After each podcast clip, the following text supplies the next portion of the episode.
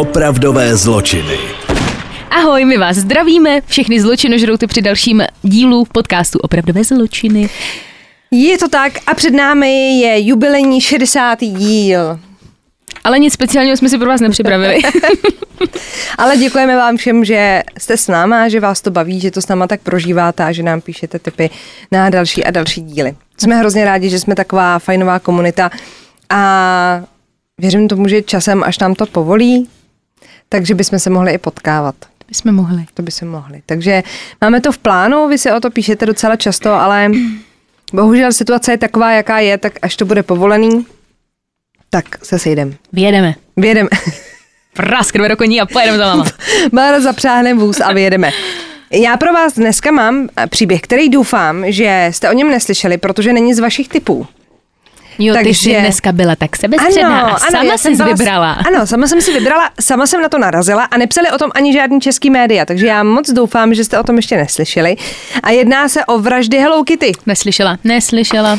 Takže Hello Kitty Murder právě teď, v květnu roku 1999, přišla na policejní stanici 14-letá dívka, že jí děsí duch ženy, která byla svázaná elektrickým drátem a pak umučená k smrti. Policie samozřejmě, protože holce bylo 14, tak si říkali, no tak ta je jako bláznivá, moc jí jako nevěřili, smetli ze stolu tu historku s tím, že se jedná o nějaký jako děsivý sny, anebo si to prostě vymyslela, aby byla důležitá. Když ale tvrdila, že ta dívka, eh, jejíž duch jí straší už několik týdnů, je zapletená do vraždy, tak spozornila ta policie, samozřejmě. Eh, Jeli se podívat do bytu té 14-leté dívky, kde teda mm-hmm. bydlela, bylo to v městské čtvrti Kowloon a ukázalo se, že spíš než děsivý sny teda zažívá tahle ta holčina dost skutečnou a reálnou noční můru. V bytě našli abnormálně velkou postavičku Hello Kitty. A v té postavičce byla zašitá hlava ženy. Jakože reálné. Ano, Mrtvé, předpokládám. případ... Tak, Já, že tam byla jako schovaná jako masko. Takhle. Tak kdyby tam byla hlava živá, tak bych znervozněla i já, teda se musím přiznat, ale bylo to, tak pro upřesnění byla to hlava mrtvé ženy. tak. Tak a případ se stal známým právě pod názvem Vražda Hello Kitty a jedná se o jeden z nejodpornějších zločinů v hongkongské historii. Obětí vraždy se stala Fan Man Yi. Její život teda nebyl procházkou růžovou zahradou ještě předtím, než se stala obětí té vraždy a než to její hlava se ocitla uvnitř té hračky. Potom, co ji opustila její rodina, skončila Fan Man Yi v domově pro dívky. Jakož to bývá, tak díky tomu komplikovanému dětství brzy propadla drogové závislosti. S tou bojovala pak spoustu let. Ve 23 letech si pak našla práci hostesky v nočním klubu a přivydělávala si taky jako prostitutka. V klubu, kde pracovala jako hosteska, se pak seznámila v- roce 1997 s Chanman Lokem, který v té době mimo jiný dělal drogovýho dílera a taky pasáka. Takže skvělá partie. Rychle našli společnou řeč, protože ona Drogový brala dealer, drogy, jasně. on drogový díler, ona prostitutka, on pasák, takže se dohodli, že teda bude pracovat pro Chanmana jako prostitutka. Jenže, jak už to tak bývá, tak eh, tady v tom odvětví a ještě s drogovou závislostí se lehce dostanete do dluhů, takže mm-hmm. Fanmaný v největším zoufalství ukradla Chanmanovu peněženku, ve který měl 4 tisíce dolarů, což není úplně málo. A až později teda došlo, že zrovna tenhle ten dealer a pasák není eh, člověk, který mu by měl jako krást cokoliv. Mm-hmm. Takže ten, když zjistil, že jeho peníze jsou pryč, tak chtěl svoji zaměstnankyni potrestat. Nechali uníst svýma dvěma kumpánama a chtěli sebrat všechny ty peníze, které by si od té chvíle jako vydělalo tou prostitucí. Mm-hmm. Jenomže se ten plán trošku vymkl kontrole. Eh, Všichni tři časem usoudili, že samotný peníze jako trest nestačí a začali eh, holčinu mučit v tom bytě. A vystavovali ji velkým hrůzám. Pálili ji na kůži, znásilňovali, byli ji a dokonce ji nutili jíst vlastní výkaly. A teď si představte, že v té situaci se ocitla ještě ta 14-letá holčina, která to šla nahlásit, protože ona teda tvrdila, že to byla jako, že byla přítelkyní toho drogového dílera, ale spíš si ta policie pak myslela, že spíš pracovala jako prostitutka, ale protože jí bylo 14, tak Jo, jo. to tak jako, a teď stála sama proti tomu klanu v podstatě, jako Aha. postavíte se proti dílerovi a jdete na policii, jo. A ta dívka byla známá pod pseudonymem A. Fong a byla teda údajně to jeho přítelkyní, ale Mhm, mhm. asi to tak jako úplně nebyla. A byla, byla přítomná bytí té nebohý holčiny, kdy Charman třeba kopnul tu mení 50krát do hlavy. A když se jí ta policie zeptala, proč to nešla nahlásit už jako dřív, protože ji tam mučili jako x dní, tak ona řekla, že si myslela, že to je jako celý jako z legrace. Mhm. Jenomže jedno ráno přišli do toho bytu všichni tři, i s- tady s tou holčinou 14 letou a našli, našli chuděru mrtvou. Podle mm-hmm. útočníku teda zemřela na následky předávkování metamfetaminem, ale podle policie měla spíš jako hlavní roli ty zranění, Prostě kterým, umučili. kterým byla vystavená, ale nebyli si jistý a nenašli se důkazy vlastně na, na co zemřela, protože se muži rozhodli zbavit těla dost svérázným způsobem. Pokud svačíte, tak dosvačte. Mení rozřezali ve vaně a uvařili ji v horké vodě, aby pozornost nepřilákal ten pach toho rozkládajícího se masa. Bizarní na celém zbavení se dokazuje i to, že to ženěno tělo vařili v hrncích, ve kterých se normálně jako vařilo. Takže ji jako uvařili a pak si v tom třeba uvařili polívku. To je, Tak to je jako... to je dobrá nechuťárna. A schovali si jenom tu hlavu, zub a vnitřní orgány, které dali do igelitových sáčků do ledničky. A tu hlavu teda zašili do velké penenky Hello Kitty. Ta hlava to nemůže být cítit v té panence. No, možná už pak třeba byla a pak, pak to ta holčina jako asi řešila, Jo, nebo mhm. no, no, nevím. Já jsem jako hledala, oni v tom bytě evidentně jako fungovali všichni, jakože tam tak jako přespávali, žili, tahle ta 14-letá holčina taky. A ta teda svědčila výměnou za policejní ochranu, protože se bála, že jí jako vyhrožujou, No, že jo, a že, že by se jí mohlo něco stát, takže to, co na začátku vypadalo, že si to celý vymyslela, tak potom policie při tom zásahu zjistila, že to bylo teda děsivý. A v bytě, kde byla Mení umučena, to navíc vypadalo jako ve zvráceném dětském pokojíčku. Všude byly motivy Hello Kitty.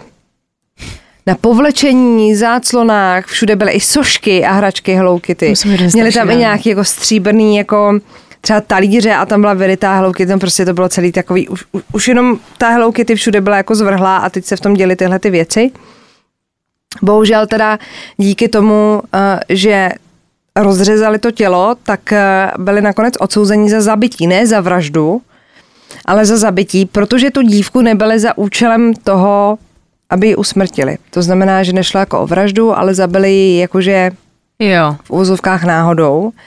A muži si mají odsedět za mřížemi doživotní trest s možností podmínečného propuštění po 20 letech. A byl to rok 99. Takže teď si vlastně můžou zažádat o to podmínečné propuštění. Tak jestli takový zvrhlíci se dostanou ven, hlavně mi to přijde jako tak ze špatného filmu, jako taková trojka, jako 14 let jsi fakt jako malý dítě. No. Jako co tam se krásně dělá 14 letý dítě, jo? Tady u tohoto. Hm. A protože tenhle příběh byl kraťonkej, tak já dám teda ještě jeden. Dej si? Jo, Já dám. zvědavá. A mám tady teda zmizení J.C. Lee uh, Digard, respektive únos, jo. Neznám. JC byla normální 11-letá dívka, která žila se svými rodiči v komunitě Salt Lake Tahoe v Kalifornii a mohla teda spokojeně dospívat, kdyby nenastal ten osudný den, kdy šla do školy na autobus. Bylo to 10. července 1990 a byla unesená před zraky svého nevlastního otce, Karla Proubina. Ona šla do školy na autobus, a její nevlastní otec v té chvíli pracoval v garáži a z okna té garáže viděl, jak najednou někdo tu malou JC, která odcházela z domova, nakládá do auta a ujíždí. To musí být hrozný pocit pro toho otce. Teď samozřejmě jako vystartoval, Strašný. teď, teď set na kolo a že teda do, dožene to auto, nedohnal je, ale okamžitě zalarmoval policii, do pátrání byly nasazený i psy, eh, zapojila se do toho FB, FBI a prostě, ale nic. Tím, že asi jako nasedli do toho auta a mohli vodit prostě Kamkoliv. kamkoliv, tak um, ti psy samozřejmě v tu chvíli už jako Mm. ty ztratí stopu a v roce 1990 asi ještě nebyl třeba takový kamerový systém, jaký by byl teď. Jak se nakonec ukáže, tak eh, JC unesl manželský pár Filip a Nancy Geridovi a ti drželi holčičku v zajetí 18 let.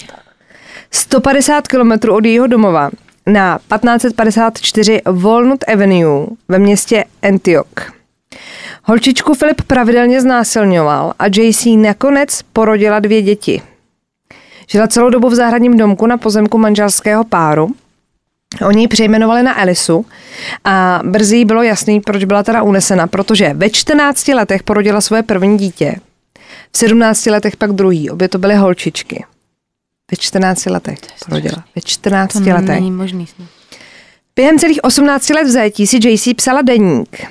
Z toho pak teda uh, podle, ona pak napsala knihu, k tomu se dostaneme, cítila se odstrčená a nemilovaná, ten, ten deník potom ona cituje, že jo. Její únosci navíc neustále opakovali, že s nima žije, protože ji rodina nehledá a nemá jí ráda a tím, jak byla jako sama, tak si k ním našla jako vztah. Tak hlavně, když ti tohle že jo, říká cizí člověk a vš- máš strach, jsi dítě, tak to je hrozný nátlak. je vám psychický. 11 let a v podstatě tam 11 žijete. vlastně, no, jo. no a teď ty roky a teď každý den posloucháte takovýhle vymývání mozku.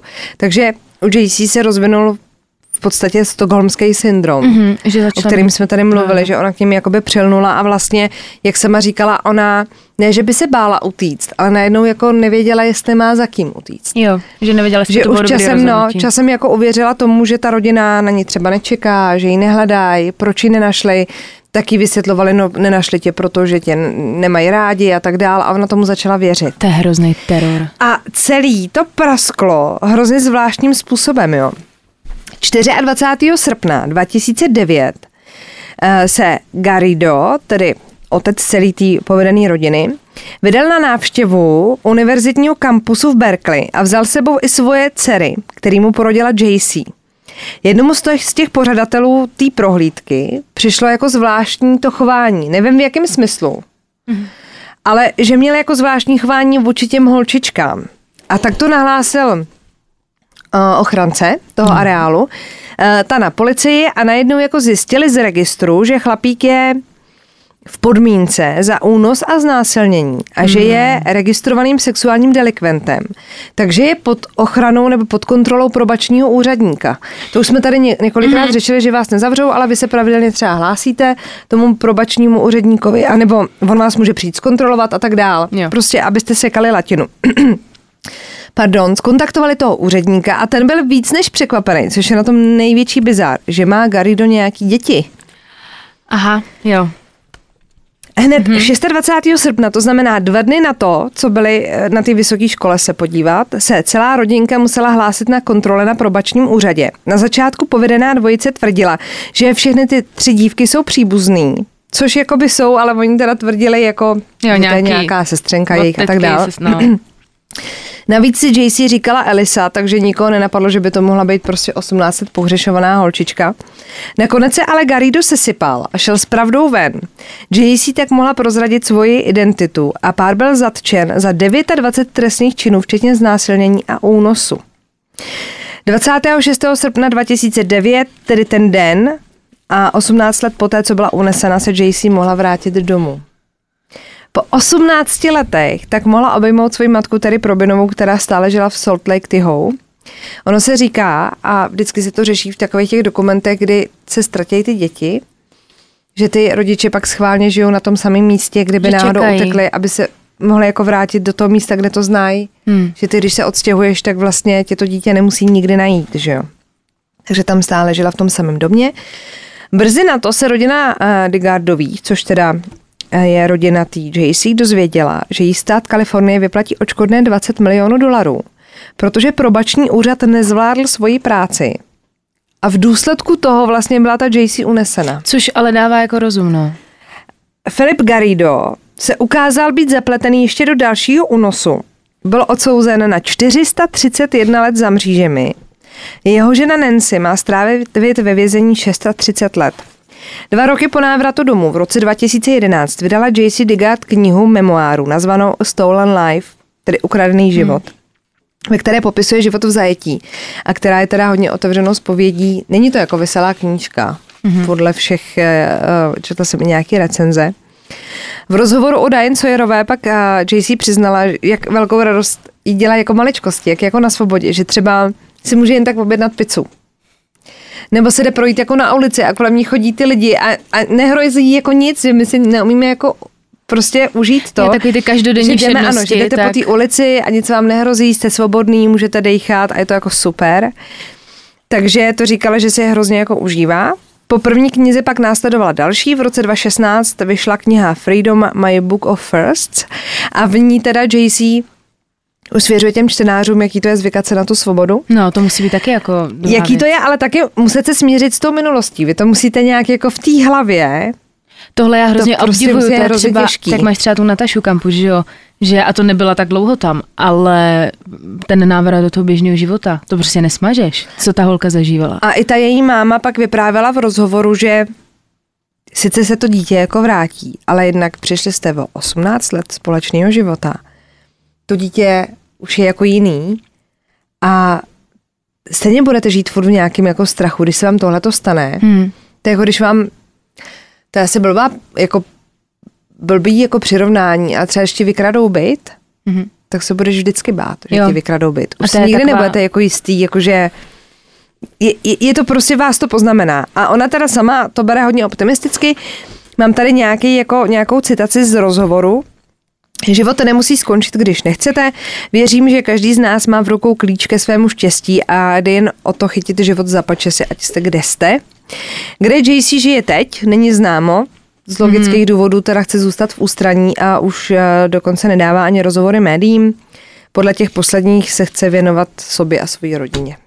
Takže jako dopadlo to dobře, ale samozřejmě Já si, já mám ale teda furt v hlavě, nedokážu si představit tu strašnou bezmoc, když vidíš, jak tvoje dítě, vidíš vlastně ten únos a nemůžeš dělat nic v ten moment. no to, To, to musí být, zbláznění. z toho mě úplně jako ousko. Já jsem teďka z okolností jsem viděla nějaký video, bylo na YouTubeku, kde normálně šla, holč, jako jak to fakt může být jako ve vteřině, holčina šla ze školy domů, je to zachycený na kamerách v bytě a ta holčina vchází do té bytovky, jde jako po schodech a tam se ochomejtá nějaký chlap. Zaleze do toho bytu a borec tam strčí nohu, vleze tam a pronásleduje ju.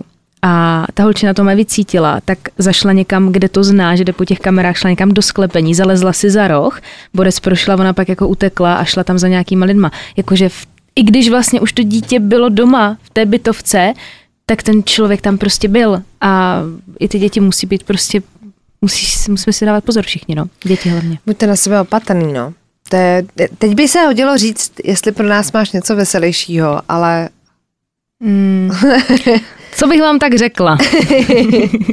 ne, tenhle ten pří, příběh prostě dopadl Ne, ale, ale, je dobře, Že to, ale je to dobře, že to aspoň dopadlo dobře. Já jsem trošku trnula, že to ukončíš, že se to dítě nikdy nenašlo. A dokonce, dokonce, teď ještě jsem si vzpomněla, že jsem eh, četla rozhovor s nějakým psychologem, který to právě jako řeší a že jí hrozně pomohlo, že se jako stmelila s těma únoscema, že lidi vidí jako no, tak se pomátla, že měla stokholmský syndrom a prostě uh, přilnula k těm únoscům, ale ono vám to v tu chvíli může taky zachránit život. No, a to si nikdo nedokáže podle mě představit, ani si to nechcem umět představit, co to musí být.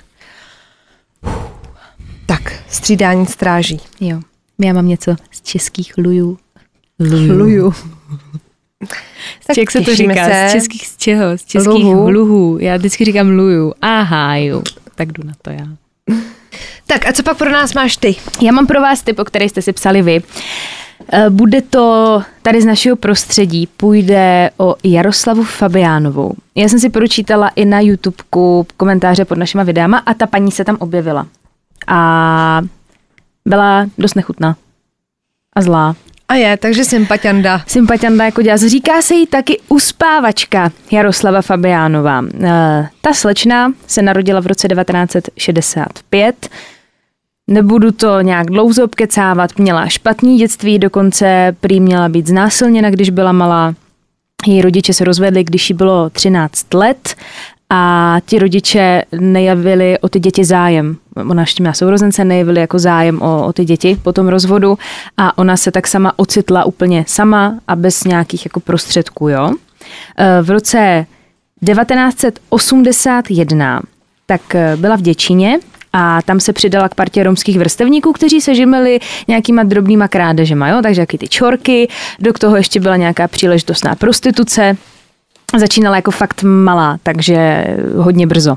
Každopádně na přelomu eh, října a listopadu tak se Fabianová zúčastnila několika vloupání. A kvůli tady tomuhle vloupání tak byla poprvé dokonce vyšetřována, vyšetřována policií. Jo? Další taková etapa jejího života, tak to je v říjnu, kdy se dostala do bytu 78-letého Vladimíra Z.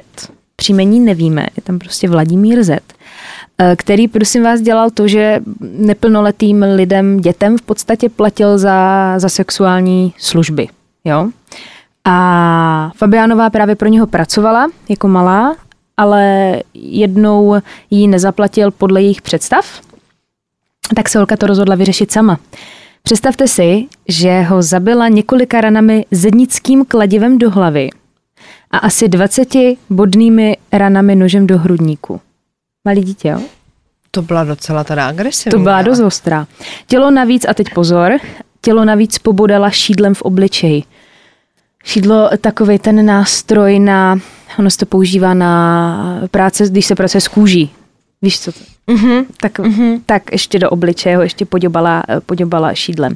No a na základě otisku prstů, který jako zanechala, eh, zanechala v tom bytě na krabici od kaká a navíc byly otisky otisky bod v té krvi, tak uh, si to dali ve spojitost, protože jak jsem říkala, jak s těma romskýma občanama kradli, kradli v, té, v tom Děčíně, tak vlastně to vyšetřovala policie, takže už měli nějaký její DNA a podobně, takže si to dali ve spojitost a jako rychleji dopadli. Jako neplnoletá tak byla odsouzena na sedm let po odvolání na čtyři roky a devět měsíců odnětí svobody a po odpikání toho trestu tak se živila jako vyhýbkářská, uči, vyhýbkářka u českých dráh a k tomu si přivydělávala jako prostitutka.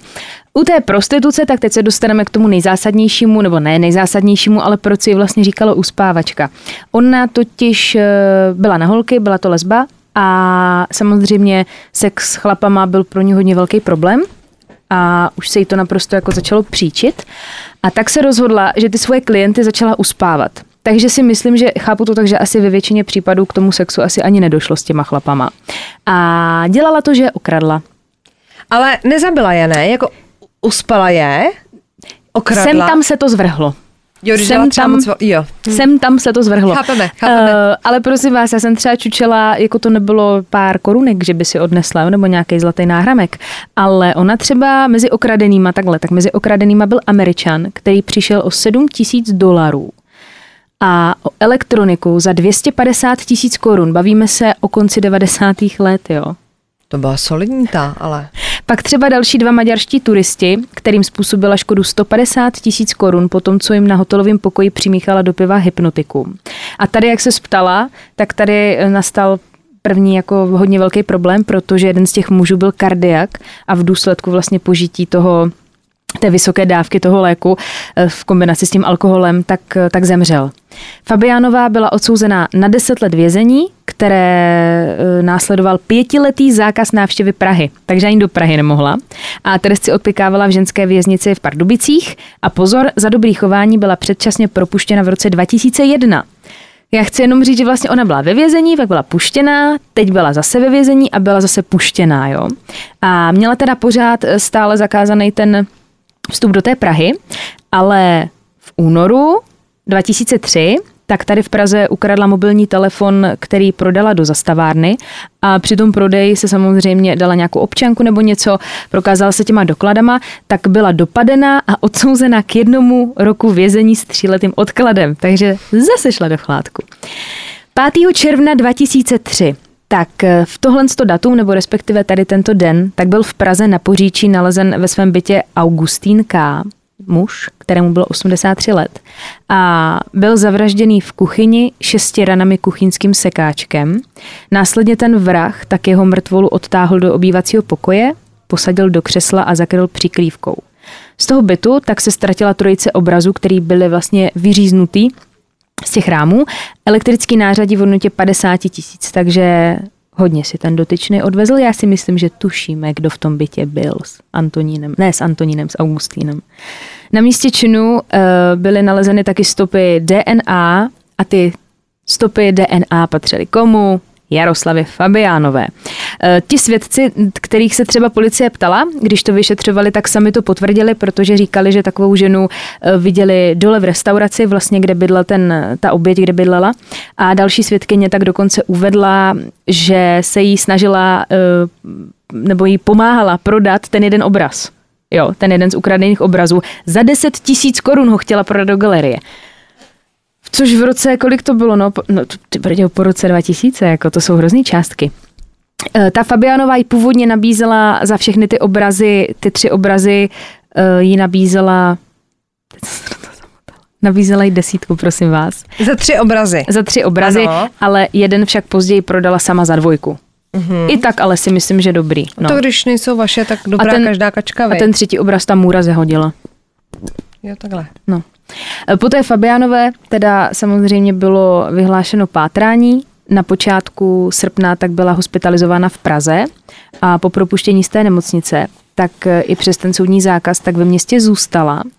A 8. srpna se na tramvajové zastávce seznámila s Richardem S. Bylo mu 31 let a on ji pozval na diskotéku a potom i k sobě domů. Tady je prostě hrozný psychoto, že potkáte, ona asi jako nebyla úplně šeredná, jo, ale potkáš prostě ženskou, jsi mladý kluk někde na tramvajové zastávce, naprosto krásný průběh, ale chudák, jak ten kluk skončil. No ne, ale tak chápeš, kdyby ti bylo, já nevím, 65 senilní, hnusnej, rozumíš, s no. jednou nohou, tak je jako jasný, že budeš rád za cokoliv, no ale v 31, tak přece asi se mu, nejlepší roky. Asi se mu líbila, no tak tam mu je hezky skrouhla.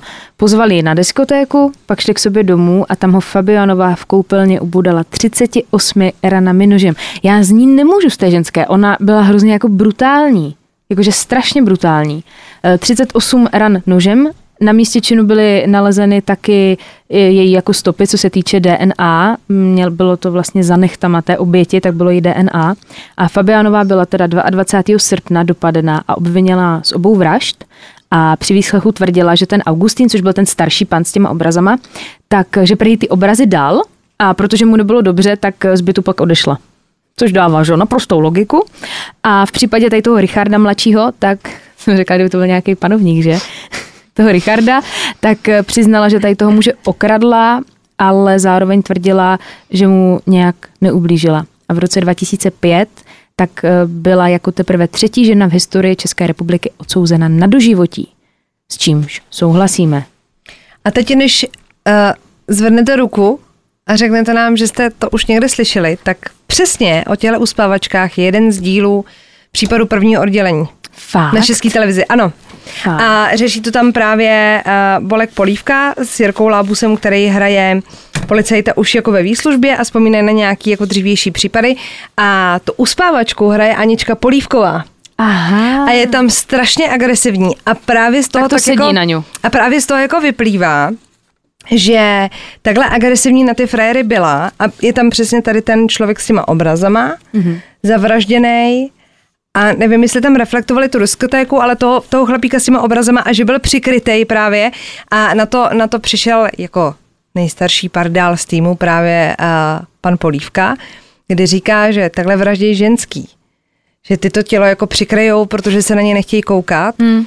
A stejně jako třeba Rada Vacátko řešil, že měli mrtvolu zastlanou v peřinách, takže ta ženská ještě jako ustele že tohle děláme my ženský. Jo. No a právě, že ona tam řeší, nebo řeší se tam, že byla tak agresivní, protože ty chlapy nesnášela. Tak hmm. proto jsem jako mstila. Já jsem o tom taky slyšela, tam bylo spoustu článků. Mně teda přišlo, že každý tvrdil něco jiného, protože pak už to bylo hrozně zmedializovaný, že jo, což jako se nedivím. A pak už každý jako psal něco jiného. Ale jako víš co, ještě k tomu, když ona jako byla na holky, asi to tam taky, jo, že asi si nebyla úplně jistá tou svou No vzhledem k tomu, orientací. že ty, ty, Promiň. No, to že ty, že ty případy toho prvního oddělení vlastně scenaristicky uh, na tom spolupracoval pan Mareš, který byl dlouho mm-hmm. šéfem prvního oddělení, tak uh, si myslím, že tam to je hodně reálně jako popsaný, jako, no, jo, že to no bude jasně, prostě no. podle skutečnosti a tak to z toho jako vyplývá, jak říká Barunka, že prostě nemáte rádi ty chlapy a tak se jim jako mstíte, když s nimi musíte jako něco mít. Ale je to hodně ostrý tady to uspávání, no. Ty brďo. Hlavně, že je za katrem, ať už nikdy nevyleze. Je to tak. Tak se nám mějte krásně. Ty se nedozloučíš? Tak, tak čau, no. Ahoj, mějte se.